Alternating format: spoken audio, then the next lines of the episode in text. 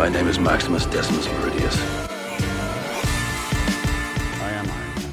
Hello, hello, and welcome back to the Post Credit Podcast. I am your host, Eric Italiano, senior writer at BroBible.com. Today, I am joined by the podcast Halfway House of a co host, Brandon Katz, industry analyst, I believe, at Parrot Analytics. What's going on, B? What's going on, man? I still like that. Uh, I still like that intro. That's that's a good term for me. We'll be joined by our regular co-host Cade Onder any minute now. I think he's having some internet problems busy world, time is money. So we're going to get started without him, and he'll probably pop in at some point, hopefully to talk to us a bit about what the hell is going on with Halloween Ends. Because while Brandon and I aren't really horror film guys, we have been utterly fascinated by the discourse around it. But it's let's been, start off with even more rewarding since we don't know what's going on to be like, what are you guys talking about? This sounds so bizarre. Yeah, yeah, I know, I know. It's like, how hard is it to make a slasher movie? You're like, how do you fuck this up this extraordinarily? Like anyway, I know. So, r- real quick, this news actually just dropped. We're not going to dive into it, but I, I just want to touch on it quick. Oh, there he is. Speak of the devil. And speak of segue, reports indicate that Sacha Baron Cohen from Deadline, too. Sacha Baron Cohen is going to make his MCU debut as Mephisto in Ironheart. So Speak of the devil, Cade, in a different location and a shaved face, just throwing me off every way he possibly could today. Showed up late to the podcast, new face, new house. Um, same house. I just I was too lazy to move all my shit into my bedroom. I just couldn't. I couldn't do it. I was too much going on. Uh, well, you made it here just in time for probably the most exciting topic of the week, and that is the great. massive DC news that dropped on say Tuesday, Monday night coincidentally just a few days before the release of Black Adam. And that is that, uh, to make a long story short, Man of Steel 2 is in the early stages of being in the works. They're currently looking for writers to build out the film there is no indication of whether it would be a direct sequel to Man of Steel 2, but the long and short of it is that Henry Cavill is being eyed to return as Superman. Of course, this news is conveniently timed with the release of Black Adam in the coming days. Make of that what you will. I wrote a post. I looked back back in January of 2020, being like, the Rock's whole hierarchy of power thing is about the Man of Steel. And so now all of this news is coming to the forefront at once. And then the, the, final tidbit from that is that the dream director that Warner Bros. has in mind is Mission Impossible director Christopher McQuarrie, although they acknowledge, given his Tom Cruise filled schedule, that probably won't happen.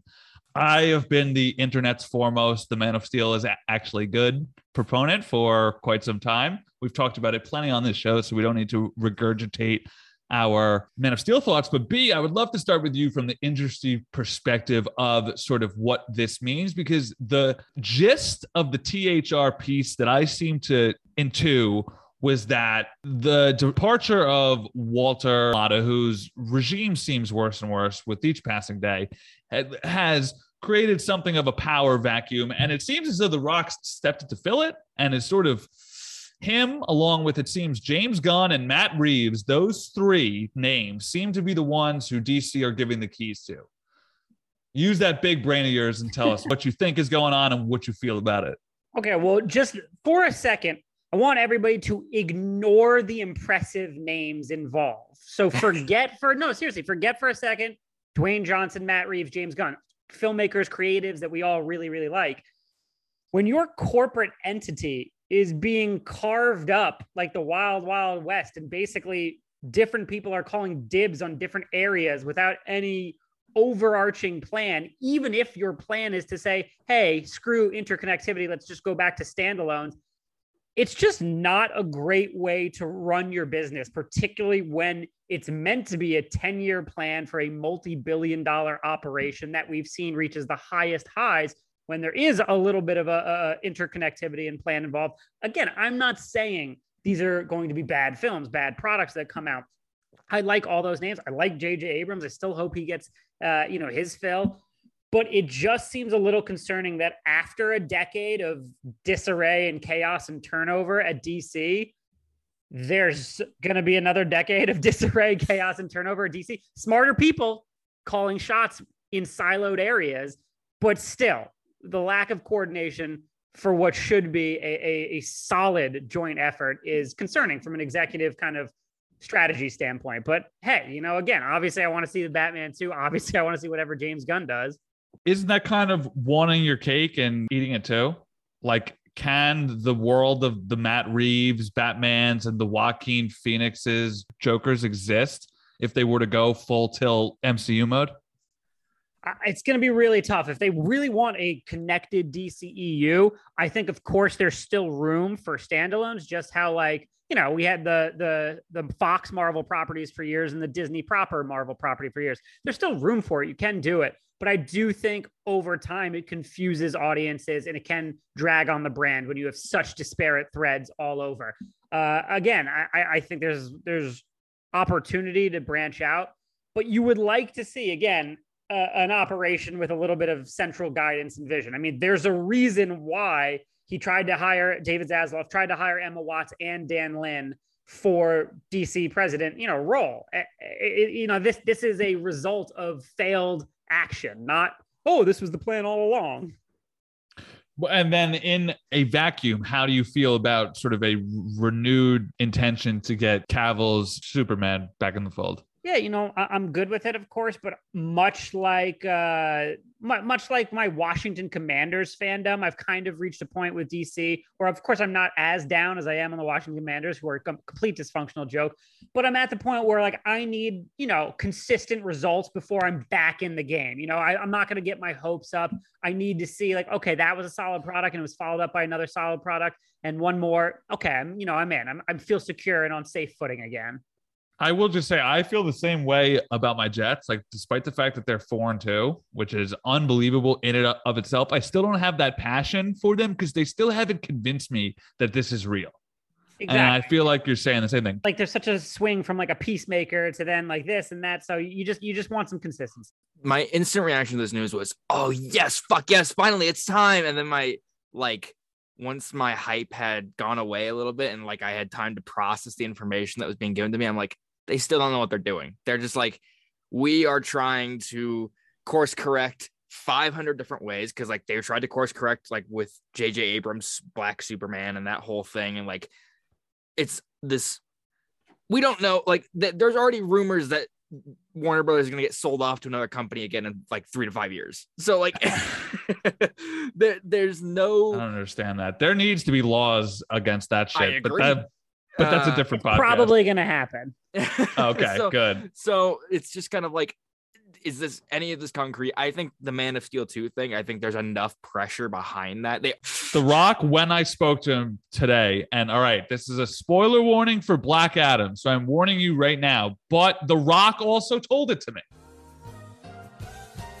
Hey, y'all, it's Eric. So I just want to make this clear really quick. So we are going to be discussing spoilers for Black Adam. We are discussing the post credit scene specifically. Now, this information came from The Rock himself during an official junket interview. So if you want to take The Rock's word and assume that what we talk about is okay to talk about before the release of the film because he is the one who brought it up, then continue to tune in. If you would like to skip it, I'd say skip ahead to about the 16 minute mark, and that's when we will be discussing the part of the THR report that details what Matt Reeves is up to. All right, y'all, back to the show.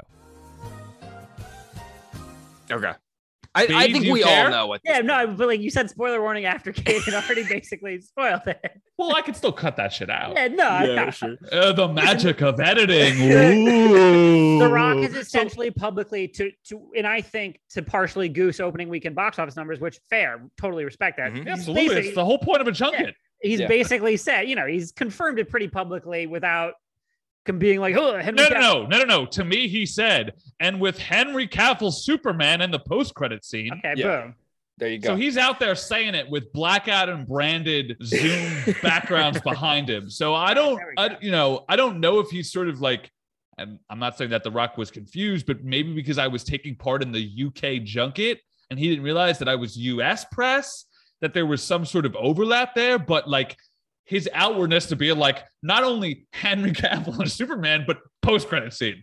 he has packaged that same thing in different ways without i don't know if he's always said like outright but he's definitely like tiptoed around it and just Yeah. as this press tour has gone along he's been more and more leaning towards like and now with you yeah he's just in it so yeah, all right, Cade. uh, so it's out there so but uh i think you do not get him back if you don't have some semblance of a plan Uh, so I I don't know if I agree. I mean, who who else have they? He strike Ben Cavill Affleck, strikes me Has that been a thing? You know, that's the whole thing. Cavill strikes me as a nerd who just like is like, yeah, I'm down to keep playing Superman. you know But, what I I- mean? I mean- like that's I think that's all it is for him. Sure. B? The various rumors over the years Okay. have just been like, uh, uh, he doesn't want to do it because Warner Brothers isn't playing nice with him, and Warner Brothers is not wanting him. It's like there's 500 different things happening with just him alone, and then you have everything outside of that. I don't know. Sorry. Go ahead.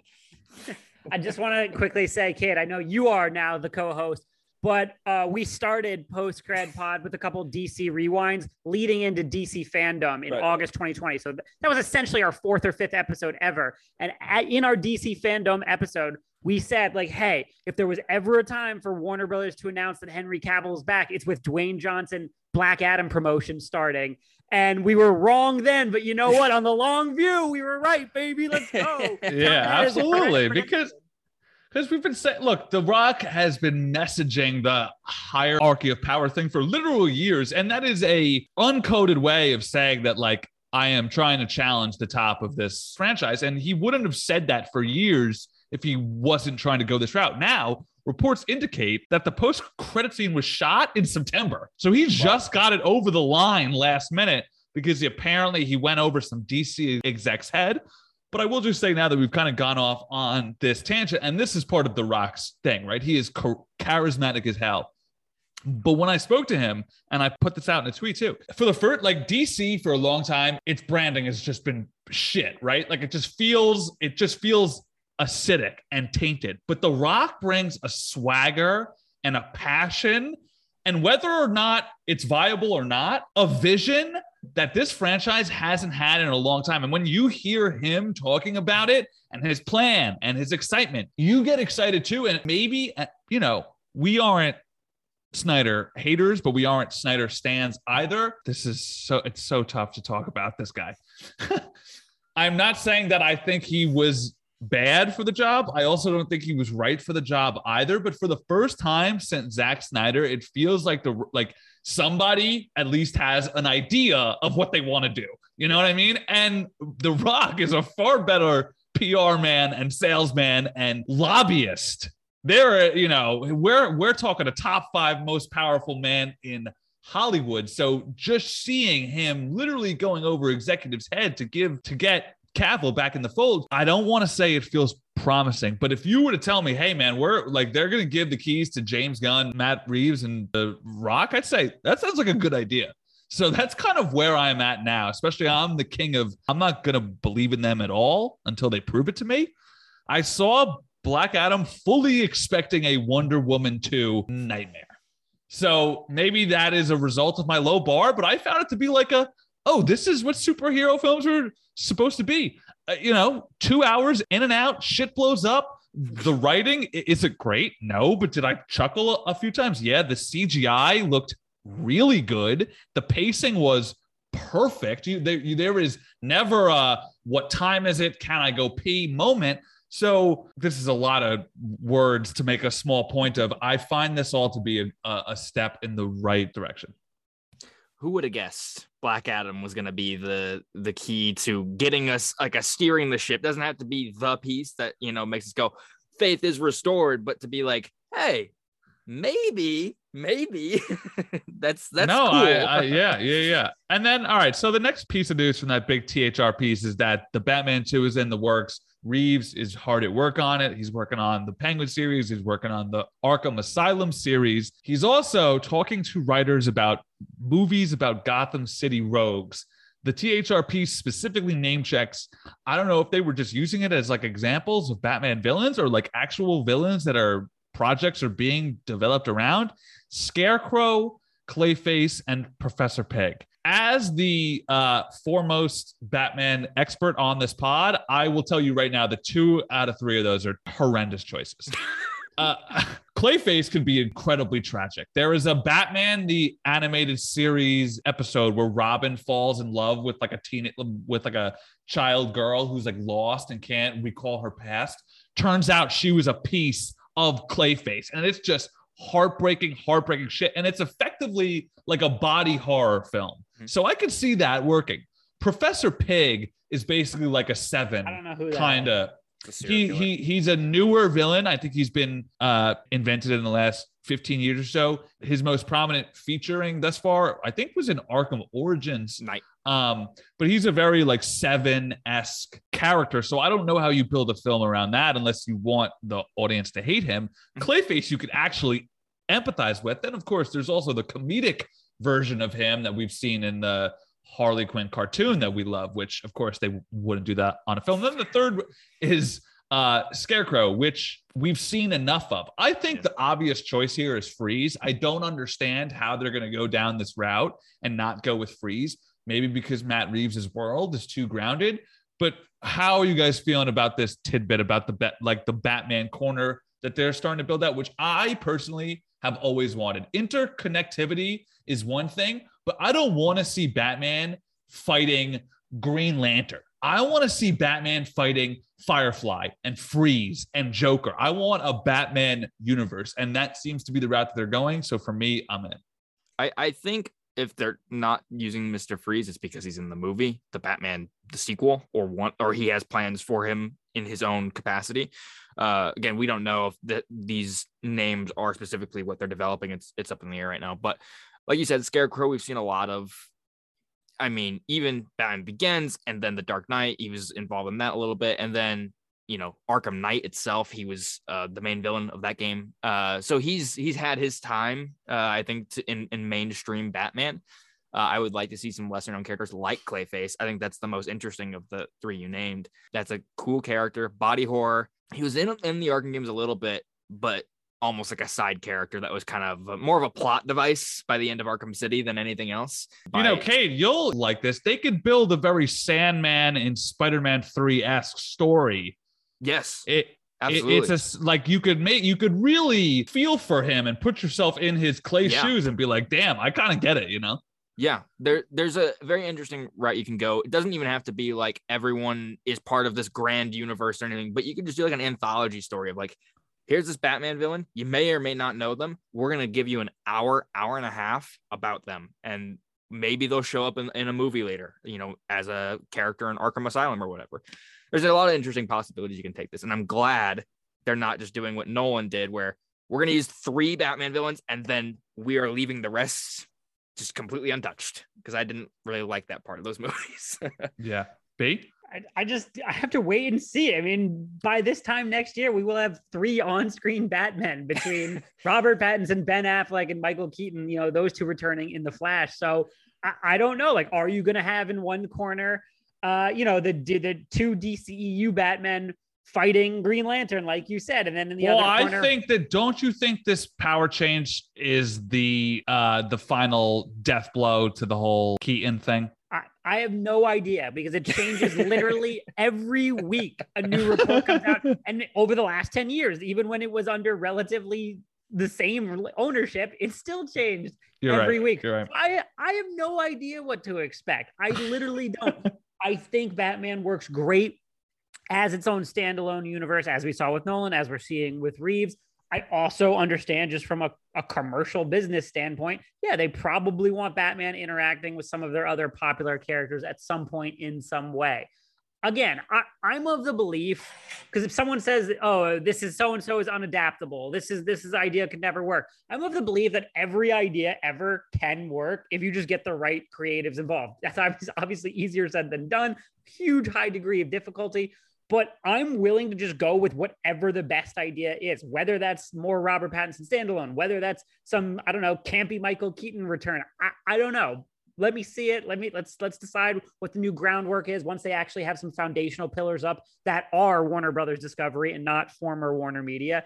Then we can kind of start anticipating and strategizing moving forward from our angle. He is here to rain on y'all's fucking parade. Sorry. I, am not. no, to- no. I, listen, man. I think it's the right take. I've I've had the show improve approach with them for years, but you're taking that in a macro sort of. I don't even care about their announcements because there's no guarantee that they come to fruition in the first place. Like I, I'm mo, you know, from these announcements that happened this week, like James Gunn taking on more titles is cool, and the Batman 2 is really cool. That that's really what gets me excited. Everything else, I'm like, let's let's wait and see. Okay. And then yeah, just that point, James Gunn. Uh, it's possible he could take on one, if not more, new DC films. We don't know what they are. And then on top of Peacemaker season two. Uh, great, cool. Yeah. That's about it for my brain. Yeah, I I mean I like James Gunn. I don't know what else he would take on, but he seems to have a, a knack for finding characters that aren't getting a lot of love and doing something really cool with them. So He loves his misfits. yes, so Hmm. I'm I'm I'm more than happy to see wherever he takes whatever character that might be. All right, let's swing over to a different genre entirely, and that is horror. Halloween Ends hit theaters in Peacock last weekend. Yeah. Did pretty decent business despite the fact that it was on Peacock. I think it made like $40 million in its opening weekend, Mhm. but people fucking hate it. And this comes after people, this comes after people hated the last one. Yeah. They also entrusted director David Gordon Green and with The Exorcist, which feels like wh- Which they want to do a trilogy for. which Yeah. feels like trading for Russell Wilson at this point. So Ooh. I am curious, Cade. You sent us a wonderful sort of summary of the films and what's gone wrong. Spare us the summary of the films, but Sure. please indulge us on what's gone wrong. As far as I understand, this was planned as a two part series, and then somewhere along the way, they were like, "Let's take it one at a time," and then they released the first movie, and they're like, "All right, two more, two more. We're gonna do three total." And so, if this was just Halloween and Halloween ends, maybe there's a chance this could work a little bit better without this middle piece that's kind of just like fucking nothing. Uh, it's just, it's literally just pure fan service of like Michael Myers goes on a killing spree, and that's cool. And then they try this heavy-handed message.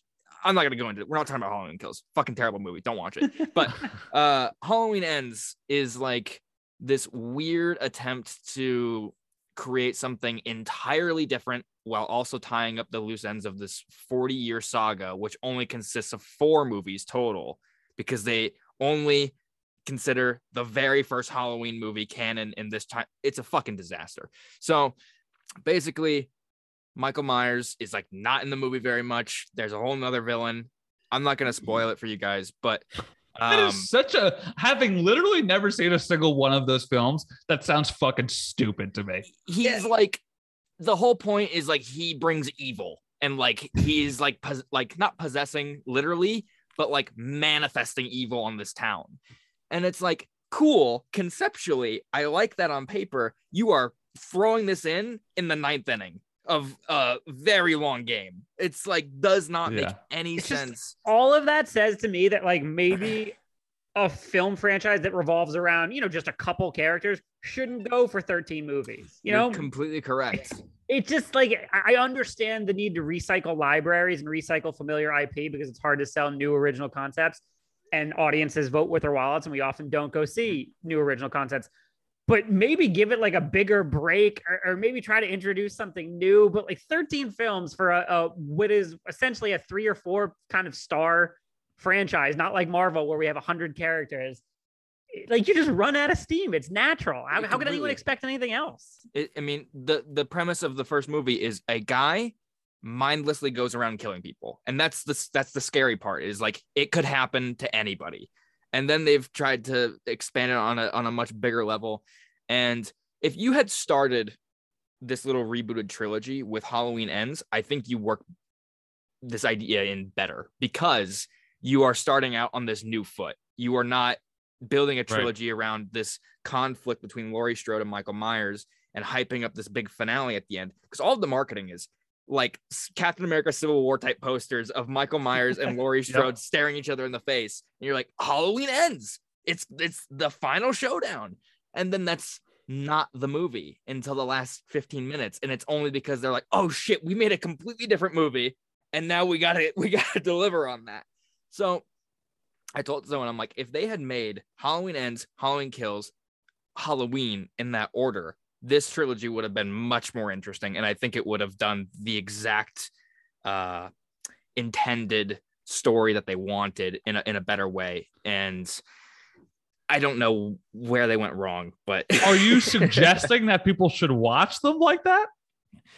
uh, I mean, it, it, it doesn't make any sense now. Like you would have going to, full machete order, like the Star Wars film. yeah, you would have to like you know, rearrange certain bits and pieces of this story for that to make sense. But if they had approached it that way, I think it would have been smarter to to start out on, you know, we come back 40 years later. Michael Myers is not necessarily the main villain. This is other guy, and then Michael Myers comes back at the end, and it's like, oh, evil is really here. I think that would have been more interesting. Right. but Yeah. Yeah. Okay. Sorry. Yeah. It's, it's yeah. So I went from, I mean, I wanted, I, I heard that the first one was really good. And then I never, like, I'm not really a slasher film guy. So I never really cared. But the pure and utter vitriol around this film has made me want to watch these past three more than any piece of commercial or review that I've seen.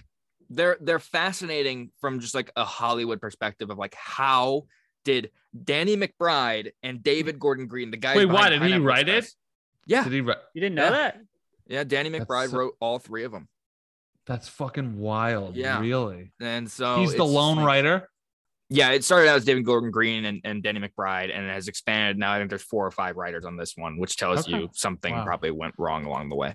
What a mess. All right. Uh, before we take a quick break, do either of you all have thoughts on the She Hulk finale that you want to share? I'll say that I thought it was a bit jarring how disconnected it felt, but I also really appreciate the swing. I thought that the meta ness is a high wire act, right? And I'm sure some people were really turned off by her bursting through the Disney Plus screen and walking into the MCU lot and speaking to Kevin but we got to pick what we want here, right? Do we Mhm. want to get on the MCU's case for giving us Black Widow and giving us the same shit over and over again, or do we want to see them take swings?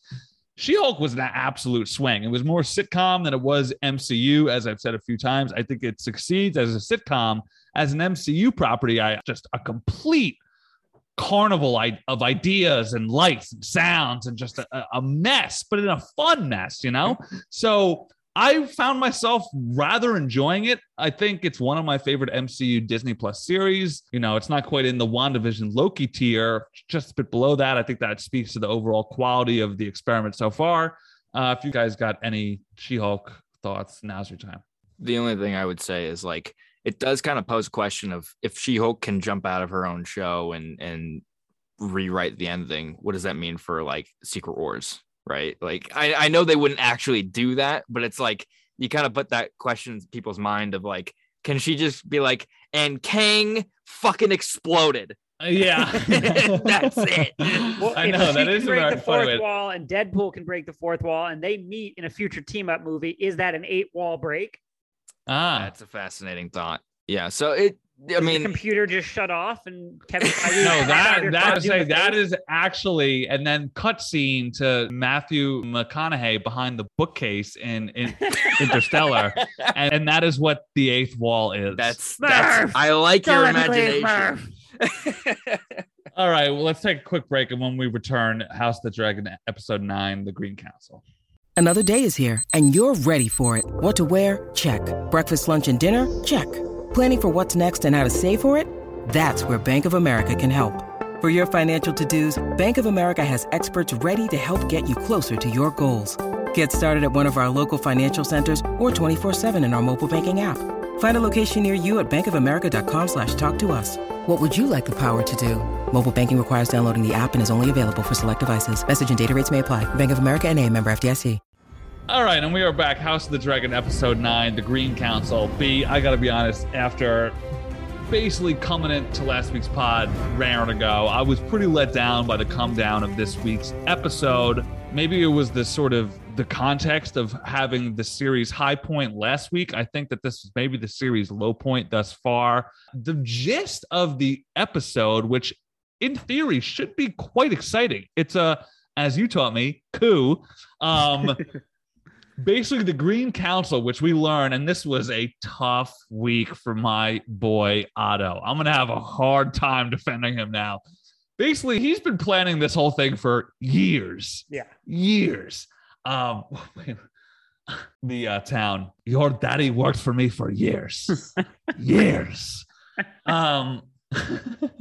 Nice. So yeah, point being is Otto has been planning to install Aegon as king all before a dying Viserys incepted the idea into Alicent's brain, and to do so, they sort of unroll a four to five point plan. They secure the treasury, they outright murder the treasurer. They lock Rhaenys in her room to nullify her political and dragonal power. They demand bent knees from the houses who previously supported Rhaenyra. They find Aegon and then they crown him. You and I, once again, are going to differ on this a bit because when I texted you, I said, B, do we agree that this one was not that good? You were like, no, I actually liked it until the end. So, as we normally do, big picture thoughts. I like scheming and plotting and the political machinations. And I like schemes within plots within the same faction, which this was, because we see father and daughter really start to diverge. So I, I thought that was interesting. I think logistically is a little bit of a nightmare in universe. Like they could just gather up all the lords and uh, all the lords of, of Westeros that they needed to kind of convince because they're not all at King's Landing at once, but they all just happen to be there. And yet, you know, Rhaenyra and her family dips like in the middle of the night, uh, right before Viserys. It's just a little weird. They're like all back on Dragonstone, but everyone else is there. Um, but that that's you know that's nitpicking. Otherwise, I, I think thematically this was Thrones doing what it does, and that is complementing big spectacle action pieces with like, hey, everyone's a corrupt piece of shit who wants power. Yeah, I just felt it was a, a, few one too many oohs and ahs, right? We got the Eric twin betraying his twin. We found out that Aegon has got bastard kids all over. We found out that Larys is a foot freak. We find out that Otto has been scheming for years, which I guess we know, but this was like a more aggressive confirmation of that. Like he literally has a PowerPoint of like, all right, here's step one, two, three, four. So I just found it to be after a week of like of showing, not telling, of one of the most powerful throne scenes I've ever seen of being a man walking from point A to point B to sort of digress into uh what I found to be just uh what are those things that they would build cars on and Assembly it's sort line? of like yes just an assembly line of like shallow reveals that they think are kind of like oh ah but really it just felt like them sort of building in false surprise I don't know. I don't know if I agree with that because you know, like Aegon having bastard kids in that child fight club like all right we get he's a piece of shit like did we really need that Well, I think they are. So, what season one has really been is a lot of throat clearing for what the actual conflict is. And I think they are planting seeds and setting up what will be overarching storylines in season two. I, I don't I don't remember anything about Aegon's bastards. I don't even know if he has bastards in the thing. But in terms of the political scandal and and and conflict that we're seeing right now, that that is going to complicate his claim, particularly against. but so you're think- saying that you think that that is a legitimate chekhov's bastard I, I mean, I think it could be. I, I don't know, but I think in lieu of Ned Stark getting his head cut off in the penultimate episode of season one of Game of Thrones, they are establishing the floor and the foundational pillars of what is going to be the actual meat of this story. Because really, the story starts now. That's really what the Dance of Dragons is, what the Targaryen Civil War is. It starts now, and everything else is preamble to put the pieces in place.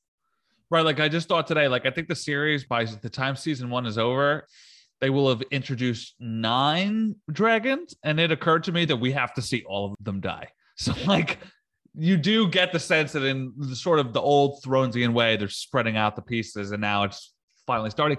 But doesn't isn't that sort of counterintuitive to the tweet that you put out, which was half joking, half serious? But like, do you legitimately think Larys Strong just thinking the queen has hot feet? Like, uh, like Yeah, are you buying that? Are, who- are, are you buying that beyond a non-meme level? Any anyone who doesn't know, in in the books, Larys's motivations are are largely unknown. People kind of Which is so compelling, though. When you told me that, I was like, "That's sick."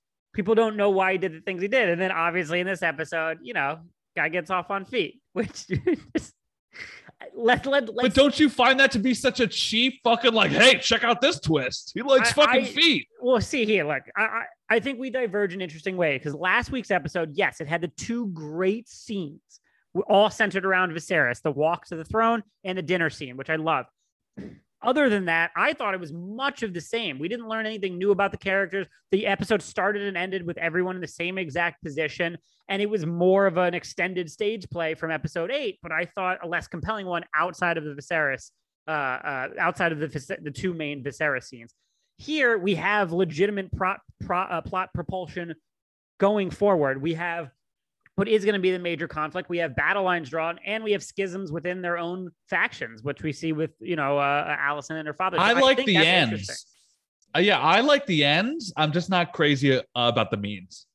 Yeah, I mean, I I- I can I can kind of understand that. I I personally think this was more consistent than last week, even though last week obviously had the best highs. Like, so just put yourself in my shoes. When Larys appears in Alicent's private bedroom, when she appears to be tucking in for the night, I'm thinking, like, oh shit, is the queen about to die? Like, I'm really jacked up for a dramatic, tense twist.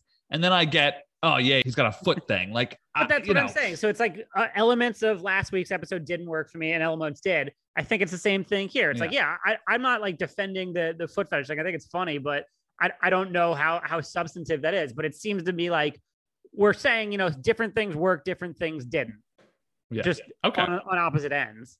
Let's uh, dive into our recap now. After King Viserys' death, the small council plots to crown Prince Aegon as king. Sir Criston kills Lord Beesbury, the treasury, when he objects to Rhaenyra being usurped, while Lord Commander Harold Westerling resigns as a result. Sir Otto delays announcing Viserys' death to fortify the council's position, and he demands the nobles' fealty. Now, while I may not have been crazy about this from a plotting standpoint, from a technical standpoint, I thought it was incredible. It reminded me of the season six finale where there's that, that extended King's Landing sequence where they're taking you to all points of view, powerful kings and queens, slum dwelling common folk, and with this sort of building and tension piano score. So I thought that the first 15 minute, 10, 15 minutes from a technical standpoint were fantastic. And when you're able to remind me of one of Throne's most iconic sequences, that is, of course, a win. Yeah, Ramin Djawadi, who who scored that episode that you're talking about and scored this one, and who created the Game of Thrones theme. Just guys throwing fastballs, man. He's just All juicing it all the time. Really respect that guy. He's the new Michael Giacchino in, in my eyes. And, Seriously. yeah. And, and so the beginning was great. I, I just I think the the tension between Sir Sir Criston Cole and um, the Lord Commander of the Kingsguard was really effective because You took the words right out of my mouth. I'm going to let you rip, but I'm just going to say I agree. I thought that that was the most compelling part of the whole council scene. Go ahead. Yeah, it, it- it's it's so interesting because a King's Guards are supposed to be uh, out above politics. It's not supposed to matter what the situation is. You're supposed to stay out of it. And b it's a lifetime appointment. You can't really resign. So I just love that he was willing to do that in that moment, given the context and the fact that they were drawing swords against each other to an extent. It just shows you how fractured the not only the small conflict is and how much it's going to mushroom across the entire continent of Westeros and and turn people against one another that you would think is on the same side. So it's a good microcosm for, for the rotting soul of, of this country when the purest, noblest, most honorable collection of people is fracturing. Now, do you think Sir Harold resign? I mean, the final straw that breaks the camel's back is Otto asking him to form a Kingsguard team to go up to Dragonstone to murder Rhaenyra and her kids. And he's like, no, fuck this shit. I quit. But so we agree that that is sort of what gets him to commit to do it. But I also think that's underlined by sort of him seeing in Sir Criston that like the Kingsguard is not what it once was or what he wants it to be. And now this guy is basically a personal pet of the queen and he does his best to sort of like I think Harold may realize if I don't stop him now, I'm not sure who's going to. And I think that that's why he pulls his sword. And then once I think he realizes that he's not going to be able to kill Cole in that moment, through a combination of being disgusted with what the Kingsguard is becoming with the likes of Cole and being just in a vacuum, morally objected to what Otto asked him to do. It just, he's that balance of common folk and high folk that you could relate to in that perfect window of that's my fucking dude right there. You're really, really gonna like Sir Duncan the Tall when we when we get to the Dunk and Egg adaptation that's in development. You're really gonna like him.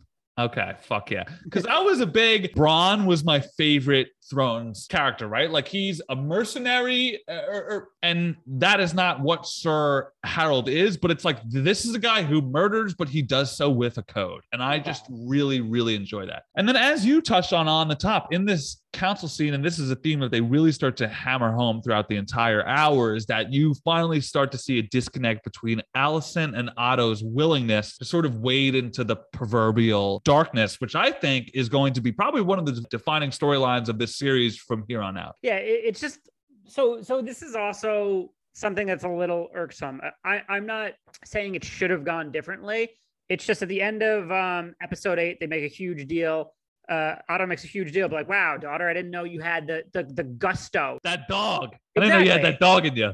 And now, understandably, it's kind of flipped, and and she's she's very reluctant to take the the the murderous steps that her father wants to.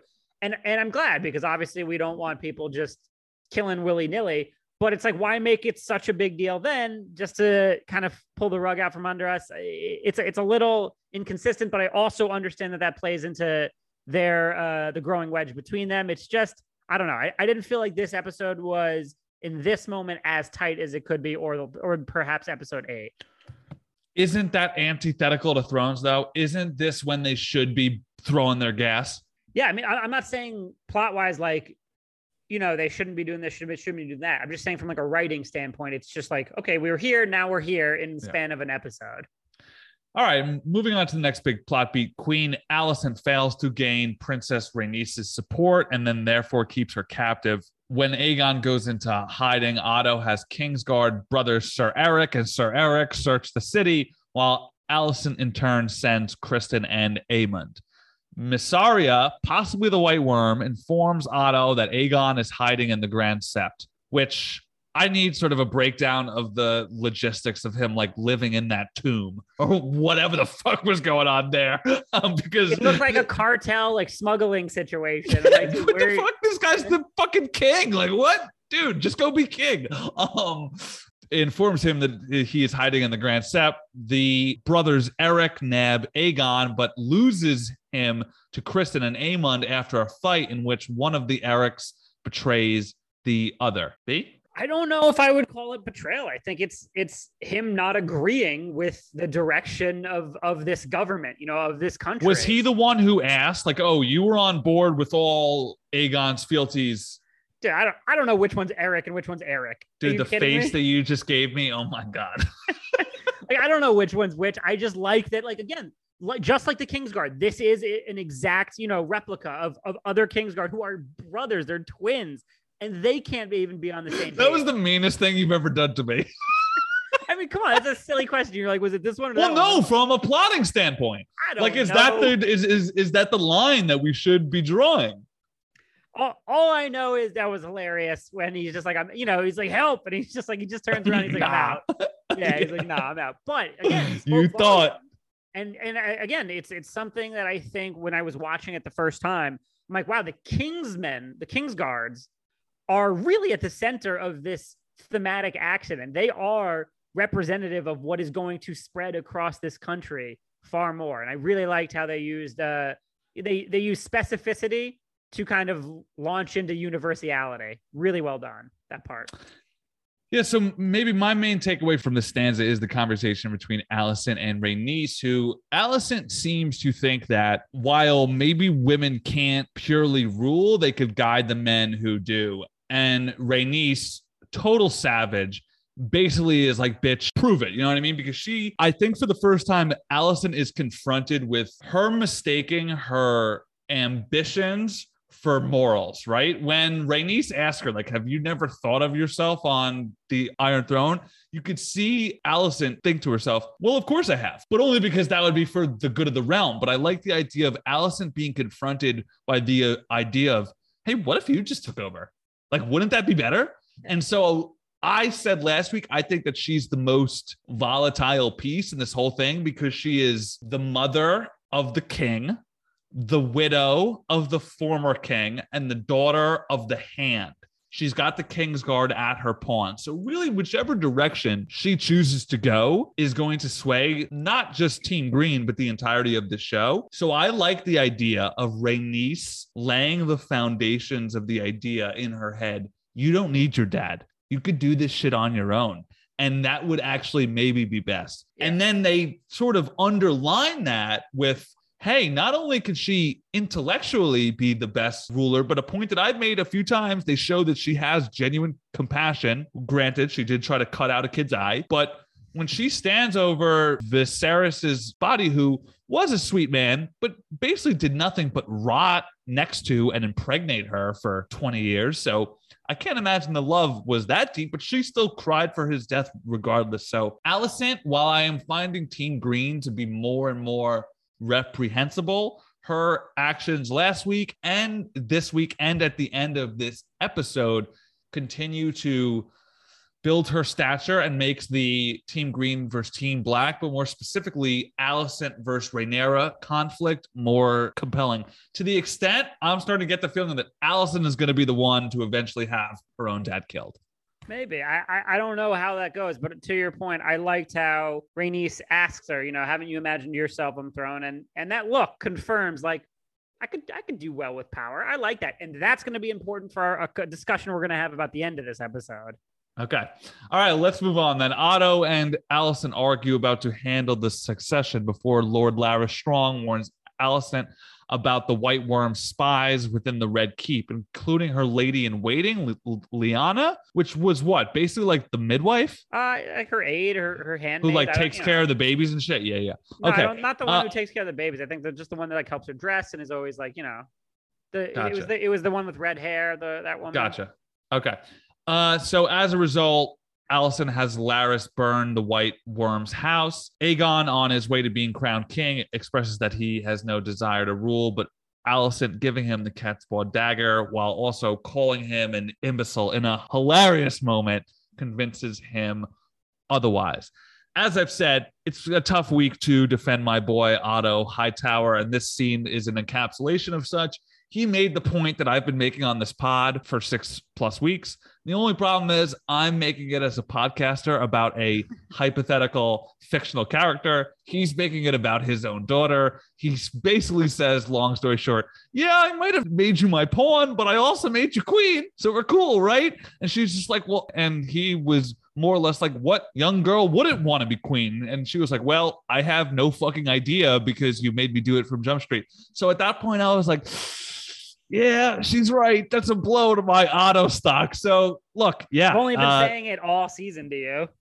I know, I know. Tough. I know you have, you have, but look, man, I plant the flag and I stick with it. So so, but yeah, I just I am enjoying the division between the two. I found his our hearts have always been there's something weird going on with Otto, the way he says, You look so much like your mom in this light, and um our hearts have always been one. And as you wish. There's just something, while I found him cerebral at first, I'm now finding him creepy. And that is never an adjective you ever want to use to describe anybody. So, yeah, this was a tough scene for me. While I enjoy what it means for the show, I don't enjoy what it means for my boy Otto. And it's just so funny to me because forget forget morality. Let's just talk about manipulation and getting what you want. It is so much easier for Otto in his position to be like, I don't agree with anything my daughter's saying. I'm just using her to get our power. But it's so easy for him to be like, okay, well, to co- continue accomplishing that while we know that we got to take out Rhaenyra and her family, why don't I validate some of her feelings? Why don't I, I include her in on the decision making, even if we don't actually take her advice? Why don't I make her feel like she's being heard and valued instead of just dismissing her and basically walking all over it? You would, it's so much easier for these characters to get what they want if they just play the game. Instead, they like kind of drop the facade and they're like, nah, I'm in control here. You're dumb. Like it's it's just so silly that a little bit of acting will go so far for their plots and schemes. Any thoughts on the feet thing before we move on to the final piece here? I don't kink shame. You won't. Oh. Do what you got to do. I don't kink shame. Everybody out there, like what you like. It is very funny that you brought that up because we will be returning to that later. All right, King's Landing citizens are herded into the Dragon Pit where Otto announces Viserys' death and crowns Aegon as king. After Sir Eric frees Rhaenys, she enters the Dragon Pit dungeons for her dragon Meleys. On top of Meleys, she breaches the hall, causing devastation, murdering dozens, and confronting the royal usurpers only to then spare them and leave on Dragonback. B, you have some problems that with this scene that you already vocalized both publicly and privately, so let her rip. Yeah. Okay. So essentially, long story short, Rhaenys can end the war before it begins right then and there. And I said as much on Twitter while acknowledging that there were other factors at play, but lit- you know, media literacy and, and reading literacy is obviously very low because I got so many people in my mentions so angry with so many things that were so stupid. Number one, the big argument against Rhaenys doing that is that kinslaying is really looked down upon in Westeros and is kind of the worst mortal sin you can commit. 100% true. Completely understand where you guys are coming from. Not arguing that that Rhaenys uh, doesn't care about that or, or anything. I'm just saying she knows full well that the Greens are planning a mass kinslaying effort effort of their own. She knows, as we just discussed, that Alicent does have a lust for power and wants to go after it. And the fact is, she bursts through the the sept floor, killing probably hundreds of innocent citizens, only to not kill the people that again would would end the war before it began. Even though we know from the, the trailer for next week's episode that she is going to write Rhaenyra to Dragonstone to warn her, so she knows that there will be a war.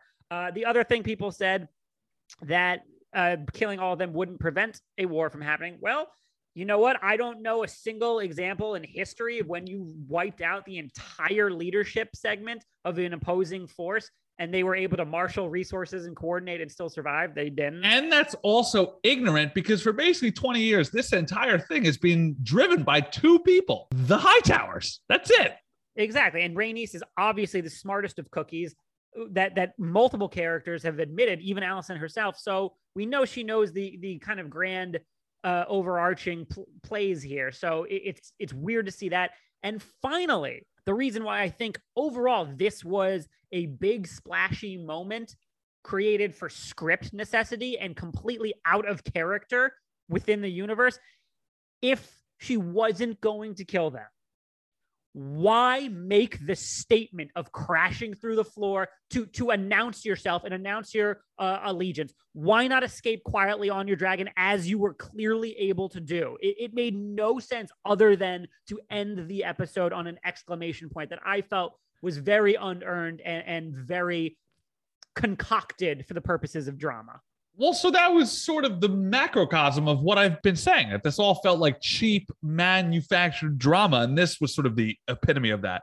I will just point out that House of the Dragon writer Sara Hess per THR said that Rhaenys let Alicent and the Green Council live, quote, because it's not her war. Uh, then, then she said that the rest of the casualties don't matter because in the Game of Thrones world, quote, civilians don't count. Second part is fine. First part saying not her war is ridiculous, considering 15 minutes prior, they just held her captive. And an episode prior, she said, "I'm going to stand on my own and be neutral," and then ultimately decided to align herself with with Rhaenyra and accept her her proposal of of marriage. So she has chosen to side, and it is a war. And I'm sorry, but innocent lives should count. And I'm sorry, just to go back to the kinslaying, one thing I forgot. Yes, kinslaying is really, really, really bad. We understand that. That's horrible. But as we learn again in 50 years from now ish, Brynden Rivers, who becomes the three eyed raven, he's current he's uh, serving as Hand of the King, and it's during one of the Blackfyre rebellions. Basically, his half brother is trying to take the throne. He invites his half brother to King's Landing to negotiate, and then just has him killed.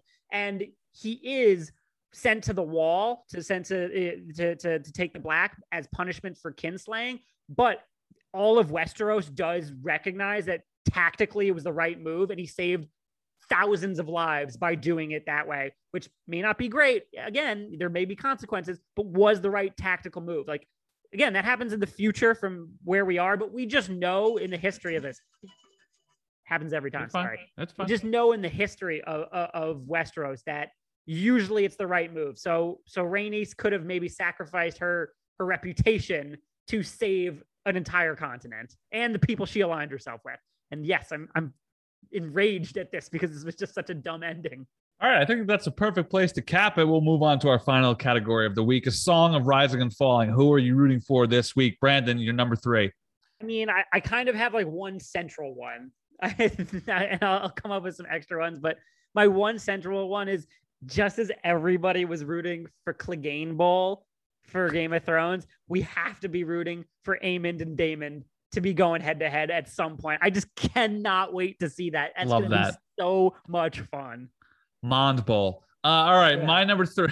My number three is back to your kink shaming point. I literally wrote down, "I am rooting for Larys to be kink shamed and then murdered."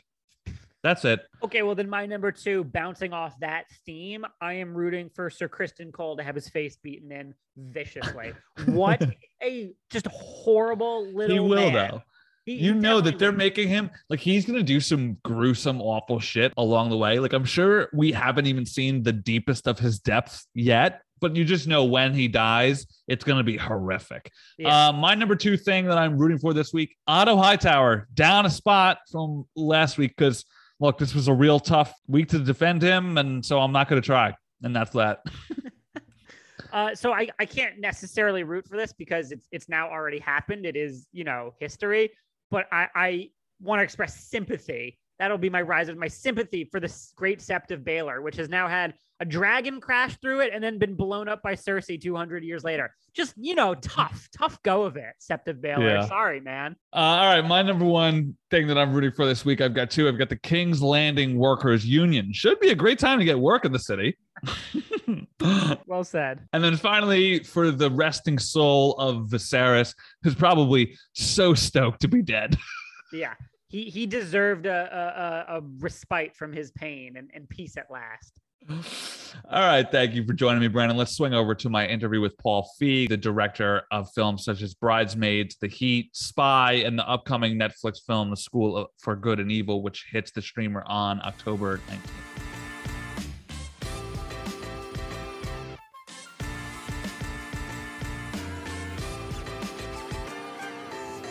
Okay, folks, today I am joined by Paul Feig, director of films such as Bridesmaids, The Heat, Spy, and his latest film, The School for Good and Evil, which you could stream on Netflix be- beginning on October 7th. Let's Run that back, October 19th. Yes. Uh, Paul, thank you so much for joining me today, sir. hey, thanks, Eric. It's good to, good to be on here. I appreciate it. So let's let's start simple. What is what is your personal relationship to fairy tales, and do you have a favorite one? And if so, why? Well, my relationship to fairy tales is I don't like them.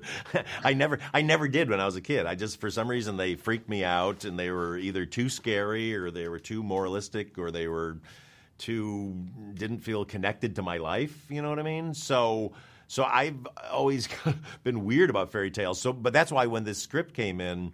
It kind of felt like the right script for me to do because this is a, it's so much about deconstructing fairy tales and deconstructing the lessons of fairy tales. Uh, so I think that's what really drew me into it. Uh, um, and I'm hard pressed to tell you a, favorite fairy tale because I really, I just, I did never, I never liked them.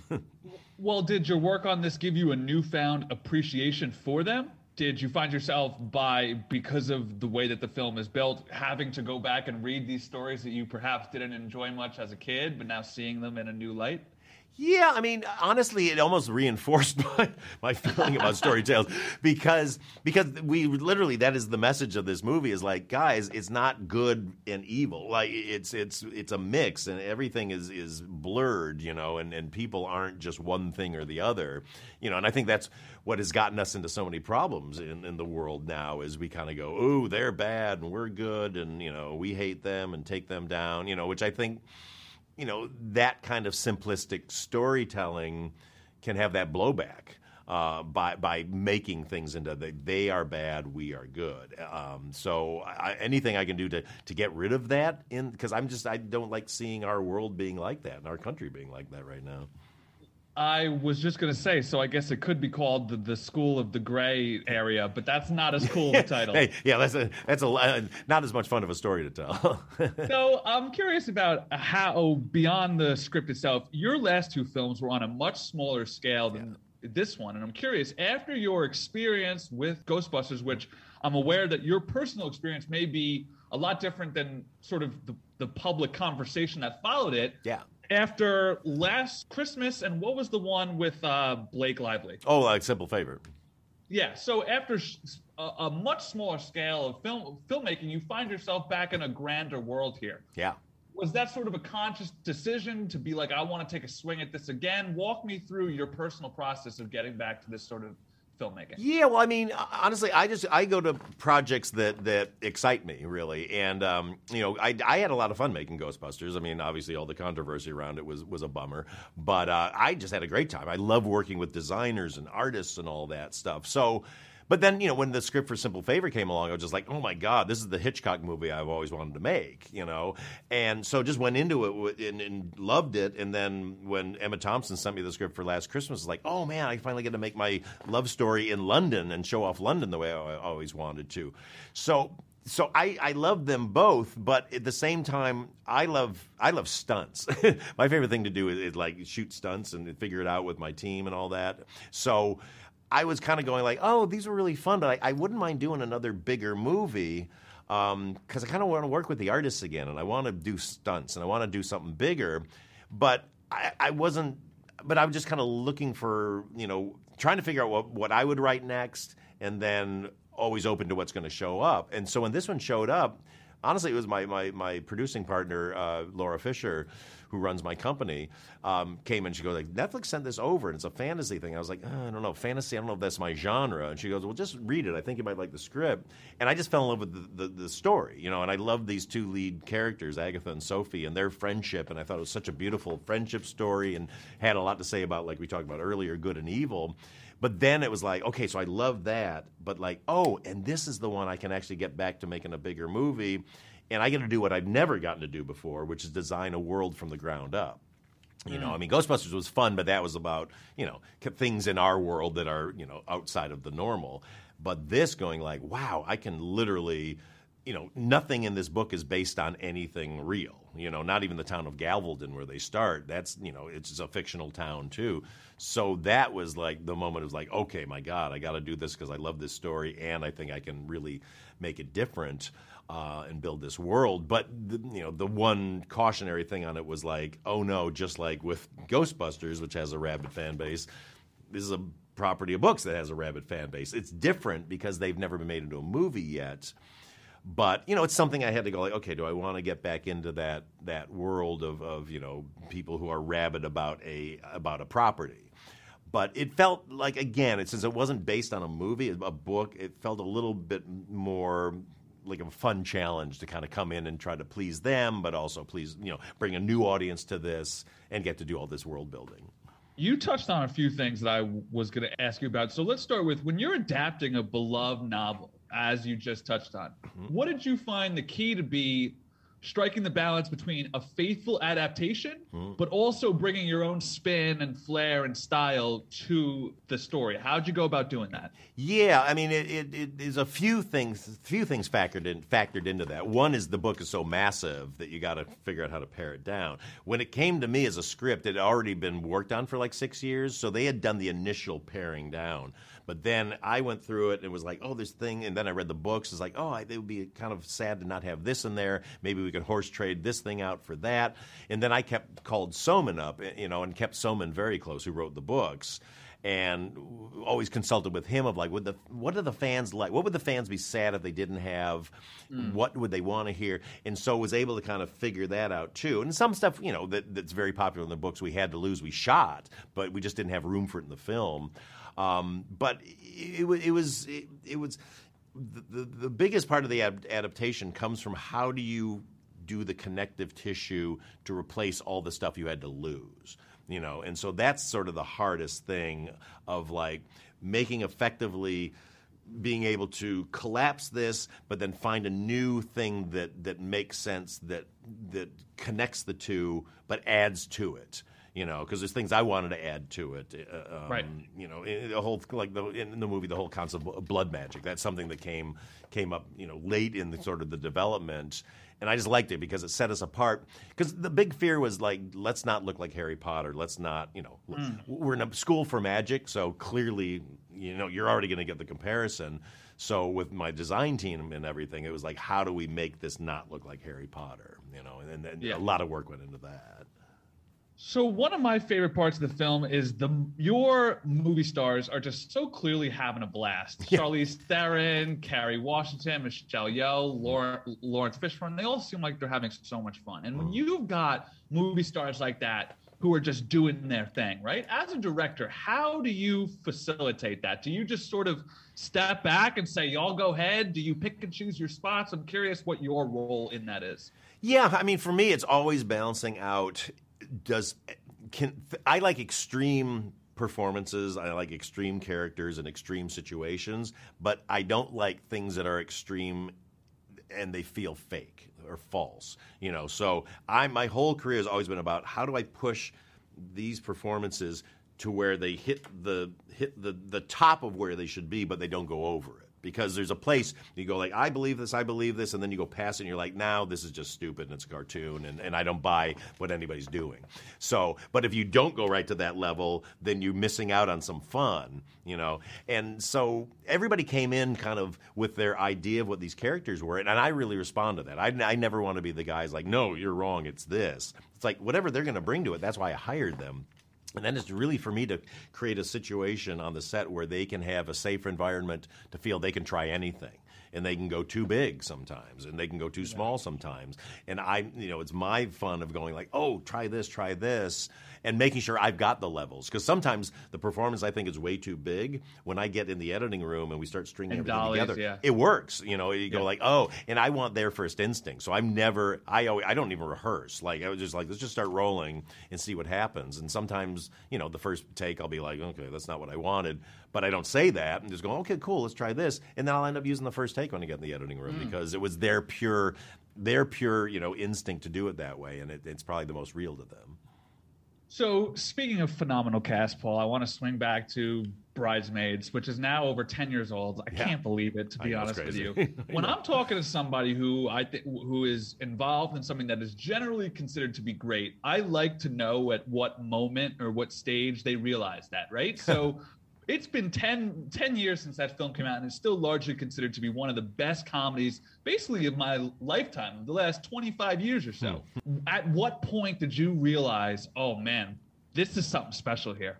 Well, you know, you never quite know. You know, it's funny. Like you know, you, you if if you're in process of making something and you go like this isn't going well, then then you have a, disaster on your hands.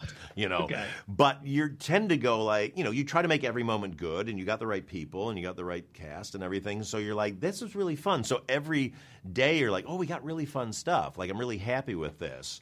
Um, but over the year, and back then, sometimes you go like, "Oh my god, the movie's going to be great," but you learn over the years like. We got to see if it adds up. I always say that you know, everybody I know is like, okay, it's good, but let's see if it adds up because individual scenes and individual takes on their own are great, and you string them together into a movie, and suddenly it's like, oh my god, the thing that we thought was so funny is like death. you know, like I hate these characters now. It's weird because it's this, you know, you're riding the sine wave of, of audience, you know, interest in, in how much you're pushing and pulling them. So it's a long-winded way to say we knew it was going well, but we just had no idea if anybody was going to care and if it was going to kind of string together. And then weirdly, what you know, because we do a lot of test screenings over the, you know, like we did like nine or ten test screenings over the course of months, putting it together and trading out jokes and all that.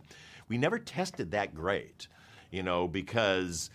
It was People are stupid. well, you know what it is. It, it- here's what it is. My, my editor on that, Bill Kerr, had a, he, he called it the greasy cheeseburger syndrome, and basically, you know, this the scene, everybody's favorite scene now, the dress shop scene. I mean, it would get screams of laughter. It would just tear the house down, and you're like, "Oh my god!" But what happens then? It's like eating a greasy cheeseburger. Like you go, "Oh my god, this is so great." Ten minutes later, you're like. I shouldn't have eaten that. You know, that Right. was terrible. Oh, I'm going to tell everybody that was the worst hamburger I ever had. You know, and so that's what happens. People, you know, constantly say, "What are your favorite scenes? What are your least favorite scenes?" Least favorite scene, the dress shop scene. You know, and it's like because people felt guilty at laughing at it. So, Right, right, right. So we never scored uh, above and like an 89 was our highest we ever got. Which you know, when I was doing the Heat, we would score like 96s and 98s Wow. and all that kind of thing. You know, and Spy too. So it's yeah. it- so we never quite knew. And honestly, the day of release, I was told the movie was going to bomb. Um, Oh, so wow! Yeah. So you didn't have an idea uh, what it was going to eventually become until it was out in the world. No, we knew it worked with an audience. We knew we would like it, it would tear the house down every time we screened it. Gotcha. But then those test scores would make you go like, oh wait, oh, what? Okay. Maybe not, people aren't going to come see it. So, Um, so yeah. oh, sorry. So No, you no, no. may be somebody uniquely qualified to speak on this, and I'm genuinely not trying to like gotcha. I just think that you're someone good to ask. You talk about you weren't sure about bridesmaids connecting or people caring. People care to the tune of almost three hundred million dollars. Yeah. Now Yeah. you fast forward ten plus years, and Bros flamed out pretty hard. Yeah. I saw Bros. I I enjoyed it yeah. in in Paul Feig's mind, what is the disconnect there? What what how do you diagnose bridesmaids 10 years ago crushing Yeah. bros 10 years on in a more quote unquote accepting society not hitting the same? It's impossible to say. I'm telling you, it's impo- I, I thought for sure that movie was going to go through the roof. I was dead certain. It's they, funny. Yeah, Yeah. totally. And Billy's great and all that. You know, and when I saw the predictions of eight to ten million for the weekend, I was like, oh, they're just completely lowballing it, so they're going to look really great. And then when it didn't work, I have no idea. I, I, I, if I could tell you, I would be a sage. Um, it just completely threw me that that that didn't get the business that it did, and I, I literally just Do go. you think it oh. speaks to the state of the genre? Possibly. People are weird about comedy right now, I got to Yeah. say, and they have been for the last five years, honestly. Okay. People get, I mean, I even, I felt it happening literally when we were doing Bridesmaids. Like when you put out a trailer for a comedy, the vitriol you get online f- from it, people going like, this would always be this like oh clearly all the best jokes are in the in the trailer like people get really angry you know and it's like and I, we would a movie here. I know, and, and all my trailers, I always put in jokes that we cut out of the movie, just because I go like, let's not waste all the mo- jokes that are in the movie. Let's just put the other ones in that we didn't use. But there's this weird hostility, I- and I think people feel like they're being manipulated by comedy for some reason. I, I don't understand it. I mean, I, hmm. but I just see, I've seen it. And, happening. and if you don't, then I'm not sure who does. I know, and but I think it's gotten worse over the years. That's why, honestly, all my movies, you look my my you know my most recent movies, they're they're hidden comedies. You know, I I really try to put the comedy in the peanut butter. You know, for the dog. Right. You know, it, so like Simple Favor, I think is one of my best comedies I've ever made. But it just you know we advertise it like a dark thriller, and that's kind of what it looks like. But so think the headline to grab from this will be Paul Feig calls the audience dogs. Yeah, oh, yeah, exactly. Feeding you pills. so I want to stick to this sort of genre that you love and have helped shepherd and shape. Uh, to the same vein of Bridesmaids versus Bros, I also want to draw a line between The Office and sort of the in cable sitcom of today, and that's Abbott El. Abbott, El. Abbott, Yeah, that's I don't hard know if you. Yeah, Abbott Elementary. There you go. Well done. There, we go. a lot of people seem to ask, could The Office get remade today? But I think that that's the wrong thing to ask. Hmm. I'm instead curious is it possible for a sitcom to ever dominate the culture in the way your show did? Now, Abbott is great. Yeah. Truly, but I, it just does not have that same cultural grasp. So, wh- what I want to ask you is forget about remaking a show. Mm. Can a sitcom rise up to that level of cultural hold in this time? Oh, it totally can. But but if you you got if you look at the history of The Office, because I was there from pretty much the beginning. Um, the first six episodes, which I wasn't on, that was you know they just did those as like a summer replacement. I mean, bombed. I mean, they nothing. That show was was going for the trash can. It was only the fact that uh, Kevin Reilly really saw something in it, and he fought NBC to give it a second season. Same thing with Parks and Rec, kinda, as far as I know. Oh, total. No, very much so. And then that second season, you know, when I came on, it was it was in there. What happened was we all had to look because 40 year old virgin came out right? And it was a big hit. And so everybody's like wait we've got steve carell who's now on the biggest comedy hit of the year. Why isn't this not translating? And they realize oh well they were trying to make those first six so much like the ricky gervais version of the office where, where michael scott is really mean. People don't american audiences do not like that. A british audience loves to see like a, a mean character taken down American audiences are like, oh, I don't know what to do with this person. I don't like this person. So the decision was made like, you know what? He's actually got to be okay, he's got to be well-meaning. Like he's a bore. He tells terrible jokes, and but he thinks he's funny. He thinks everybody loves him, and he has to occasionally do something where you're like, oh, actually, Michael's kind of smart. Like he figured that out. And the minute that started happening, the show started to at least be more liked. But it really took, I mean, I would say three seasons for that show to catch on. And then once people get get used to the characters and get involved with the characters, then they become their friends. I mean, look at Friends or Cheers or any of those things. Then you then they are your pals. I mean, you know, you, when you'd hear people talking about Seinfeld, you know, eh, like you know, in season five and six and all that, they would talk about like their friends. Oh, remember what George did? Like they become your friends. So Right. you just have to be able to get a show to that point. What's happening now is on network TV and everywhere they're doing shorter seasons now. They're doing 13, not 22. You know, Right. there's something about like a 22 episode season.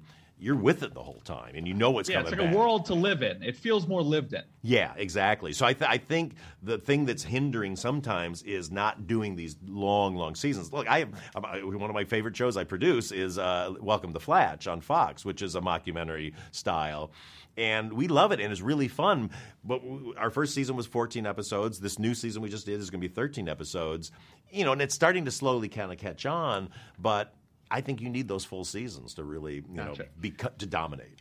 Paul, I knew you would be the man to ask. I thank you so much for your time today, sir. I think you are a joyous filmmaker in this space, so I root for you wholly. Congratulations on the film, which hits Netflix on October 19th. Yes. We didn't get to touch on it. I'm also psyched for Minx. Yeah. Jake Johnson is my boy. That's right. Season two is shooting as we speak right now. Awesome. All right, Paul. Thanks, Thank Eric. you, man. Cheers. Talk to you later. Take care. Bye bye.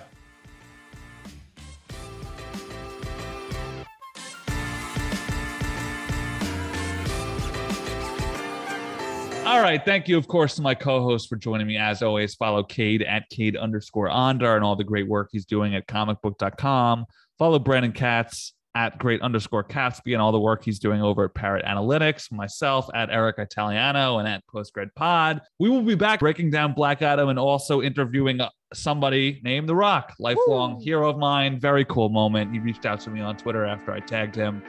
He hooked me up got me into the UK junket. So I spoke to him for about seven minutes. We will have that attached at the end of the podcast on Friday and post on YouTube. B, it's always great to see you, pal. Thank you, man. I can't wait to return for the finale. It's going to be a big one. Finale next week. Yeah, I, I can't wait, buddy. All right. Peace, man. Cheers. I'm gonna make him an offer, Captain.